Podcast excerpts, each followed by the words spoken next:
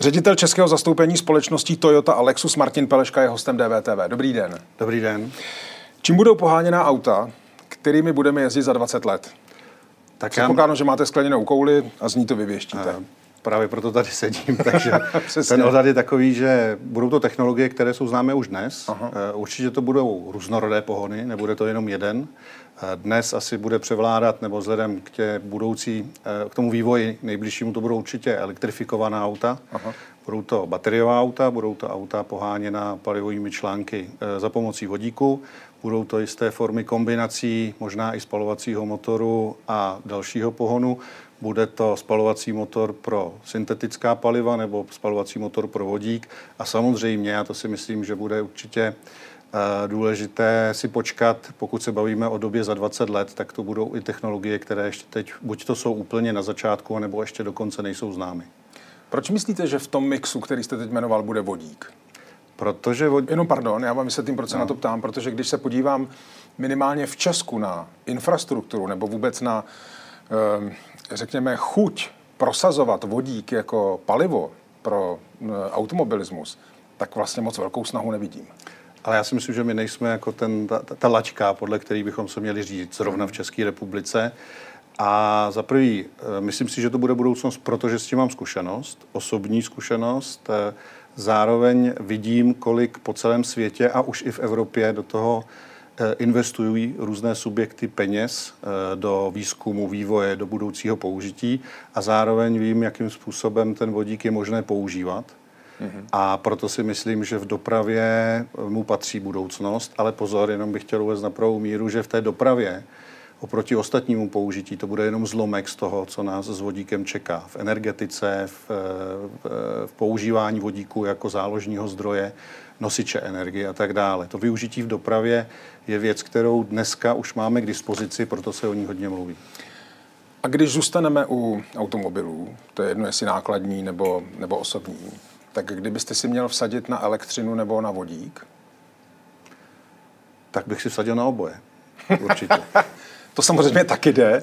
To znamená, eh, jako oproti eh, té dlouhé éře čistých spalovacích motorů, kdy jsme se bavili o benzínu a naftě mm. maximálně, ale v principu to prostě byly spalovací motory, tak to znamená, že ta příští doba bude jako jiná. Tam prostě bude mix různých zdrojů. Ta bude určitě jiná, bude to mix různých zdrojů i z hlediska eh, jako nějaké energetické budoucnosti, co budeme používat jako zdroje energie. A na tu otázku ohledně sásky na vodík nebo na baterky jste právě narazil na ten nejvíc problematický bod. Mm. A to je to, že máme snahu tendenci ty věci polarizovat, že bude buď to nebo to.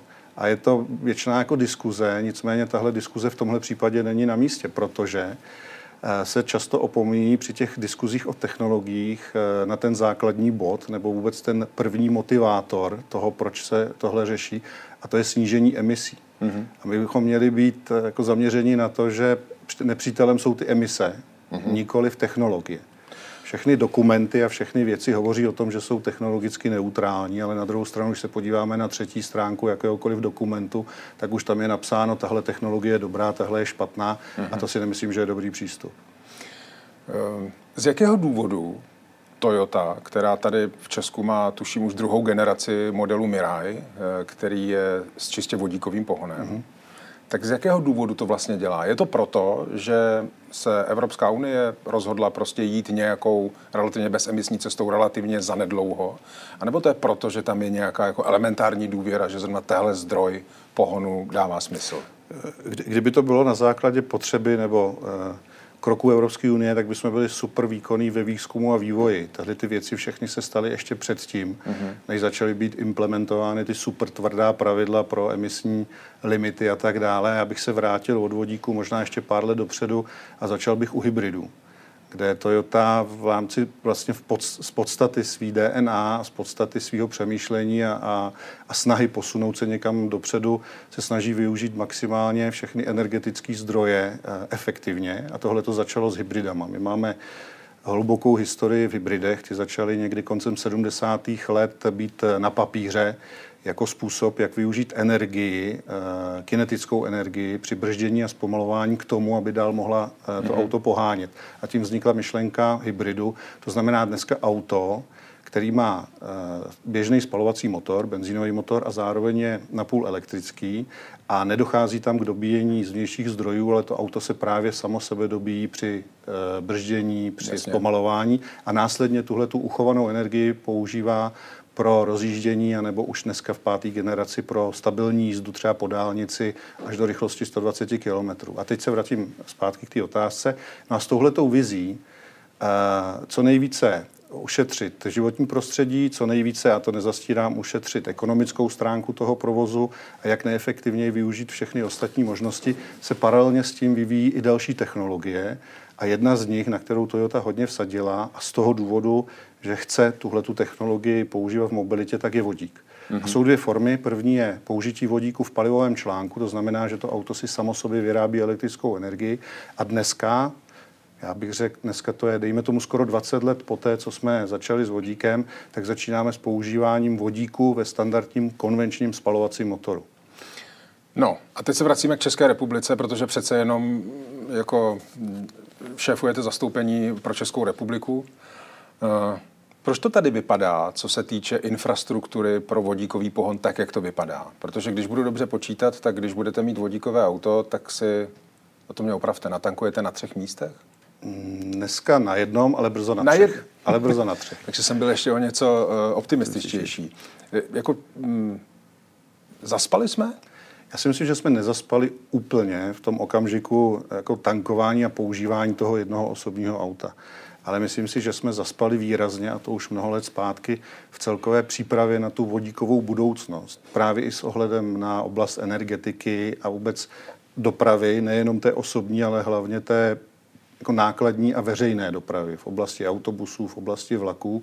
A je spousta evropských států a pokud eh, si někdo zadá eh, do, do, do vyhledávače cokoliv, co se týká vodíku, tak určitě mu vyběhnou zprávy o tom, že tahle zem podepsala s touhle jinou zemí eh, budoucí hmm. Eh, spolupráci o výrobě a dodávkách vodíku. Tahle zem připravuje investici do takovéhle gigatovárny na výrobu zeleného vodíku nebo jiného vodíku. Těch, těch aktivit se vytváří strašně moc. Ty články v těch v těch eh, novinách nebo v těch titulcích jsou už jenom výsledkem podle mě mnoha leté práce, která začala klidně před čtyřma, pěti lety. A my tady v České republice, a já jsem toho osobně účastníkem, jsme začali taky řešit ty věci už před sedmi, šesti lety. Akorát, že my jsme zůstali v úrovni debat a diskuzí a prezentací a konferencí. Já většinou trochu eh, tak jako, eh, abych podráždil, eh, tak, tak říkám, že kdyby se přepočítávalo množství eh, konferencí a, a, a množství lidí a energie, která se vrazí v Čechách do konferencích o vodíku, do realizace, tak jsme první na světě. Mm-hmm. Takže spousta řečí, ale skutek utek. Taková mrková zmrzlina. Všichni o tom mluví, všichni se na to ptají, uh-huh. ale eh, pak si ji nikdo nekoupí. Uh-huh. A ještě jinak se na to dá dívat. Eh, vy jste jedni z mála, kteří vůbec, tím myslím Toyotu, kteří vůbec eh, jako vidí nějaký smysl v tom, že dávají do eh, auta, které prostě obstojí pravděpodobně při nějakém pohledu jako na luxus, ergonomii prostě a tak dále a tak dále a bavíme se stále o vodíkovém provozu. Eh, není to tak, že tím, jaká pozornost je teď dává na elektrické energii jako, jako zdroji u aut, že i technologicky ten vodíkový pohon je prostě jako trochu, uh, trochu pospátku? Já myslím, že právě příliš napřed. Jo, že jsme přišli s něčím, co reálně právě v tom ekosystému využití vodíku i v jiných oblastech bude hodně eh, masivní, diskutován třeba v roce 2030, 2035. Mm-hmm. A dneska se zraky upírají právě třeba na náš model, ale nejsme jediná, je jiná automobilka Hyundai, která masově prodává a vyrábí svůj model na vodík, tak se na něj upírá ta pozornost právě proto, že to je eh, první věc, na kterou si můžete hmatatelně sáhnout. Je to dokonce druhá generace toho hmm. auta to auto je eh, jako téměř prémiový eh, sedan vyšší střední třídy a je to prvná, první věc, na kterou si můžete bez jakýchkoliv eh, jako výjimek nebo, nebo problémů sáhnout, sednout si do ní a, a odjet z A do B. Já tomu rozumím, pane řediteli, akorát, že vlastně mám takový pocit, jako, že to je jak práce pro vraha, protože potom si ten daný zákazník, který si přijde tohle auto koupit, tak řekne výborně a až s ním ujedu těch 700 kilometrů, tak na Jižní Moravě udělám co? Ale my tohleto jako, e, zase, my jsme prostě příliš brzo, jo. My, to, ne, my se nesnažíme těch aut prodat tisíc, mm-hmm. nebo sto, mm-hmm. nebo padesát. My vysvětlujeme, co to je za produkt, jaký to má výhody, jak to funguje. A to auto slouží hodně jako propagační záležitost k tomu, abychom vysvětlovali široké veřejnosti, odborní veřejnosti, jak ta technologie funguje. A jsou zákazníci, kteří jsou připraveni to auto používat. Mimochodem je to ve velkým eh, společnost PK Orlen, která zároveň vlastní a buduje tu síť, který samozřejmě dneska už provozují pět aut a postupně stavíme uh, tu vodíkovou společnost na těchto těch krocích. Vy jste na podzim loňského roku říkal v rozhovoru pro seznam zprávy, že poptávka uh, po nových autech osobních klesla oproti prvnímu půlroku roku 22 o 25 mm-hmm. Jak je to teď?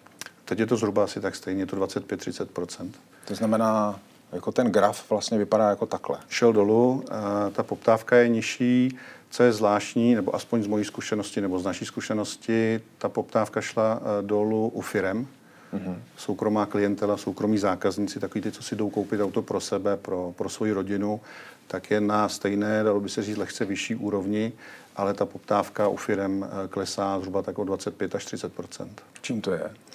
Protože to je dost masivní pokles. No taky je to daný tím, s čím to porovnáváte. A pokud to budeme porovnávat čistě s loňským rokem, tak ty poslední dva až tři roky byly hodně výjimečné. Tím, jak krátce po covidu uh, přestal být do, nebo přestaly být dostatečné kapacity výroby aut, tak byť se očekávalo, že s příchodem covidu ta poptávka půjde dolů, tak zůstala. Mm-hmm. A naopak došlo k tomu, že s tím prodloužením dodacích hůd, zejména firmy, se naučili hodně pracovat dopředu. Čili pokud mi v březnu končí leasing, což je běžný financování nebo způsob pořízení auta u firm, tak ne, že přijdu v únoru, že chci nový auto, ale musím přijít rok předtím, Jasně. než mi ten leasing končí, protože dodací hůty napříč u těch, u těch eh, standardních aut byly někde kolem 12 až 18 měsíců. Čili nahromadění se těch objednávek a té poptávky, na kterou jsme byli zvyklí v roce 2021-2022, teď přichází tak nějak k normálu a proto to vypadá, že se, že se ztrácí zhruba o těch 30% Takže ve skutečnosti to není jako přímo tak, že by společnost, a to už je jedno, jestli přímo firemní zákazníci nebo ti e, osobní, že by prostě ztráceli tak radikálně zájem o nákup nových aut? Já si myslím, že to tam částečně může být, ale není to tak radikální, jak to vypadá v těch 30%. Já si myslím, uh-huh. takhle, celkově ten trh v České republice je stabilizovaný Vyrostli jsme někde na kolem 250 tisíc aut ročně nových hmm. aut. Hmm. Osobní auta a lehká užitková auta, což jsou auta do 3,5 tuny, na který stačí normální řidičák. My se díváme na ten trh takhle. Pokud vezmeme Českou republiku jako zemi, která už je celkem ekonomicky a jinak stabilizovaná, tak těch 250 tisíc aut je zhruba tak nějak každoroční eh, číslo obměny toho vozového parku. Problém by byl, kdyby to spadlo třeba na 170 tisíc. Tam by bylo vidět, že existuje nějaký problém v ekonomice, v, ve spotřebitelské důvěře a tak dále. Jestli to bude jeden rok 230 a další rok 260 tisíc, tak to nepovažuji za nějaký výkon. Na druhou stranu, jenom abych to eh, doplnil, zase nepředpokládám, že x desítek tisíc lidí nebo firm bude mít eh, nový řidičák nebo vznikne nových mm-hmm. firm, čili zase se nečeká, že by to mohlo směřovat k někam 280-300 tisícům. No a pak je tady ještě jeden aspekt, který by mohl hrát roli a to je zvyšující se cena nových aut, protože eh, a to jsme vlastně v období, kdy ještě není zavedena emisní norma Euro 7. Hmm, dá se očekávat, eh, že by někdy v nějaké blízké budoucnosti cena aut klesala? To se bohužel očekávat asi nedá. Dobře, takže bude stoupat. V jakých procentech bude stoupat? To asi nedokážu úplně odhadnout, ale jenom ze zkušenosti za poslední dva, tři roky právě pod vlivem nedostatku eh, dílů, ale zároveň zejména pod vlivem nutných investic eh, mnoha automobilek právě do těch nízkoemisních technologií. Mm-hmm. Tak když si vezmeme, pokud si to dobře pamatuju, tak z roku 20 na 21 to bylo nějakých 9%, ze 21 na 22 dalších 9%. Teď začátkem roku vzrostly ceny v plošně někde kolem 5, takže jsme třeba na 25% oproti cenám tři roky zpátky nebo mm. před, před covidem, abych to zjednodušil. A já si myslím, že ten nárůst zhruba tak 5% každý rok eh, je reálný. Jak daleko je v tom případě doba, kdy se auto, anebo nové auto, stane jako definitivně luxusním zbožím? Já myslím, že to tak nebude, že no zároveň zase je potřeba tu cenu porovnat eh, ve vývoji čase. Já mám docela oblíbený, protože to je můj konkrétní příklad, kdy máme reálný auto, jmenuje se ten model Toyota Camry, Aha. který, když jsme ho prodávali v roce 97, to já jsem teda u toho ještě nebyl, ale našli jsme ceníky z roku 97, tak to auto v roce 97 a 2019 stálo úplně stejně. 950 tisíc korun. Uh-huh. S takhle dlouhým časovým rozdílem a zejména s tak odlišnou technologií, kterou to auto disponuje dnes oproti tomu roku 97. A myslím si, že bychom našli spoustu aut, která stály před 15-20 lety možná stejně, možná trošku víc, než stojí teď. Takže tam, je, tam ten vývoj díky, mm-hmm. díky velice silnému konkurenčnímu prostředí v těch autech se trochu zaseknul ve mhm. snaze prostě prodat co nejvíc, vyrobit co nejvíc a tak dále. Eh, s příchodem různých nových modelů, eh, nových značek se to posunulo, nicméně teď už je to neudržitelné a proto to jde směrem nahoru. Mm-hmm. Uh, jakou roli v tom bude hrát norma Euro 7? Ta v tom určitě bude hrát, když ne velkou, tak zajímavou roli, protože nikdo vlastně moc dneska není schopen odhadnout, hmm. do jaké míry tahle nová norma bude mít dopad vlastně na, eh, na auta jako taková, na, na možnost výběru, na technologie a na všechny ty věci s tím spojené. A to z jednoho prostého důvodu, protože sice existuje ve formě návrhu, který má 6900 stran, ale ten návrh není ještě finálně schválen a zároveň v tom návrhu neexistuje spousta věcí, jako je nějaký, nějaká prováděcí dokumentace, jak některá měření dělat a jak některá, některé ty položky vyhodnocovat. Jenom pardon, četl jste to celé? Uh, ne, nečetl jsem to. Mě zajímalo, jestli existuje někdo, kdo to celé četl. A myslím si, že jo. Minimálně ten, kdo to psal, tak tím musel projít, ale jestli to někdo celé četl, ale určitě, určitě existují odborníci, kteří se tomu věnovali. No a pak mě v souvislosti s tím zajímá ještě jedna věc. Eh, co si myslíte o bezprostřední budoucnosti spalovacích motorů? Vzhledem k tomu, jak se Evropská unie nebo Evropská komise eh, staví k jejich budoucnosti, to znamená, že od určitého roku se už nebudou vyrábět nová auta se spalovacími motory, co se teď stane vlastně s těmi samotnými motory? S jejich vývojem? A Tohle to je věc, která si myslím, to je, to je jako hrozně zajímavá věc, protože paradoxně, a já pak ale k tomu najdu ještě, nebo vám k tomu řeknu východisko, nebo to, kde my vidíme východisko. Ale co je zajímavé je, a můžete počítat, můžete počítat se mnou, e, e, nějaký časový úsek pro vývoj tak složitý technologie, jako je nový motor, je zhruba třeba pět let. Mm-hmm. A teď si vemte, že jste automobilka, která chce investovat do vývoje nového motoru, což je jedna z nejdražších položek. Auto je nejdražší, když chcete vytvořit nový podvozek, pohonou jednotku mm-hmm. ve vývoji, abyste se posunuli směrem dál. A teď si rozmyslíte, že už nebudete investovat, protože v roce 2035 už nebude možný používat tenhle ten inovovaný eh, konvenční motor, tak zastavíte vývoj. A pokud je to úplně nový motor, tak je třeba z roku 2020. A teď ta automobilka, která se objektivně řečeno rozhodne e, neutrácet dál peníze do tohohle, tak bude prodávat ten motor z roku 2020 i v modelech, které budou pro, prodávaný v roce 2035. A s průměrným... 15 let staré 15 motory, let starý technologické motory, hmm. benzínový. A pozor, v České republice s průměrným stářím auta 16 let, nebo dejme tomu hmm. 15, se může stát, že ještě v roce 2050 bude vojetý auto, který bude v roce 2034 nový, jezdit se technologií z roku 2020. Takže to bude mít zásadně negativní vliv na to, kam bychom se bývali mohli posunout, kdyby ten vývoj mhm. šel pořád dopředu. A teď to řešení? A to řešení, eh, my se teď hodně intenzivně věnujeme eh, používání těch standardních konvenčních spalovacích motorů pro spalování syntetických paliv anebo spalování vodíku kde ty emise jsou stejně tak nulové a zároveň při těch syntetických eh, palivech i ten zdroj nebo požadavek, aby to palivo mohlo být nazváno jako syntetické, je, aby mělo nulové emise i při tom vzniku nebo minimální. Ale myslíme si, že spalování vodíku bude jedna z cest a jedna, jedna z možností řešení. Ale předpokládám, že představovat si to tak, že ve standardním spalovacím motoru, který spaluje, dejme tomu benzín, prostě to palivo nahradit vodíkem nejde. A jde. Eh, co se týká toho motoru, tak tam ten rozdíl není tak razantní. Co je samozřejmě otázkou dalšího rozvoje, tak je ta palivová soustava. Místo nádrže na standardních 50 litrů máte eh, tři tlakové lahve nebo dvě tlakové lahve na x kilogramů vodíku, které zaberou nějaký prostor, plus propustnost a funkčnost té palivové soustavy je úplně jiná než eh, u standardního benzínu nebo nafty a to je věc, na které se intenzivně pracuje.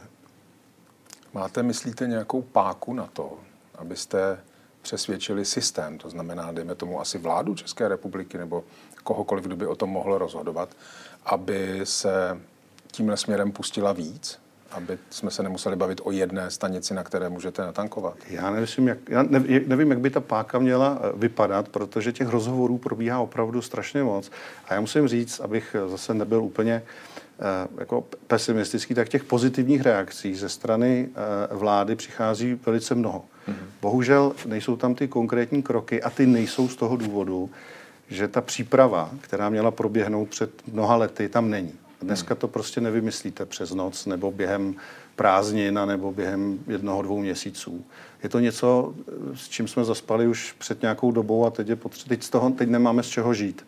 Teď je potřeba tu koncepci vytvořit a ta bohužel se zatím taky ještě úplně nejví jako vytvořená nebo reálná, nebo že by se na ní tak intenzivně eh, pracovalo. Takže my zaspáváme pořád. To, co my chceme, je říct eh, administrativně, administrativě České republiky, Eh, nebo plánujeme, tady je seskupení firm, které mají s vodíkem zkušenost. Jsou to velké nadnárodní firmy, které do toho zainvestovaly spoustu prostředků a chceme nabídnout i své služby a možnosti České republice k tomu, aby mohla narýsovat nějaký nějaký existující nebo reálný program k tomu, jak zavést vodík. A musí to začít už tím, kde ten vodík v Čechách brát, ať buď to v Čechách nebo někde jinde. Hmm. Jak s ním budeme pracovat, jak ho budeme sklad, uskladňovat, jak ho budeme distribuovat, jak, eh, jak s ním budeme vůbec pracovat. Jo? A myslím si, že i díky struktuře v průmyslu, která v České republice je, díky tomu, co vím, díky chemickému průmyslu, máme i reálnou šanci z velké části třeba být soběstační ve vodíku. Jsem zvědavý, jak to dopadne. To já taky. Děkuji pěkně za rozhovor, pane řediteli. Naschledanou. A já moc děkuji za pozvání. Děkuji. Naschledanou.